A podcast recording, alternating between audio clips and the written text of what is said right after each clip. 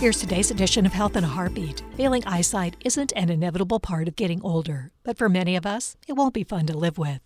A new study outlines what scientists have learned about a key blood protein involved in macular degeneration.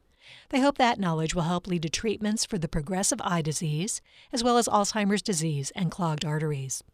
About 11 million people in the United States have macular degeneration, and that number is expected to double by 2050. Those who have it eventually lose their central vision. For example, you might watch TV but not see everything in the middle of the screen. Straight lines can appear bent. Reading fine print can become impossible. The Sanford Burnham Prebys study looked at a key blood protein called vitronectin. Vitronectin is highly concentrated in human blood and is a key component of cholesterol. It caught scientists' attention because it accumulates in the back of the eye, where macular degeneration occurs. Similar deposits are found in the brain when Alzheimer's is present and in clogged arteries. Under temperature and pressure changes, the protein can subtly shift shape. Researchers believe that flexibility makes it able to help cause the calcified plaque deposits characteristic of many age related ailments. Although scientists found that the way vitronectin bends and behaves can be destructive, they're optimistic.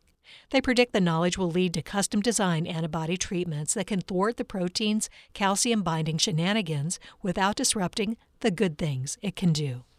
Health in a Heartbeat is produced by University of Florida Health, committed to advancing excellence in patient care, research, and education, and by WUFTFM. Our medical advisors include University of Florida College of Medicine faculty members who provide the latest information in health research and patient care. Visit us at heartbeatradio.org.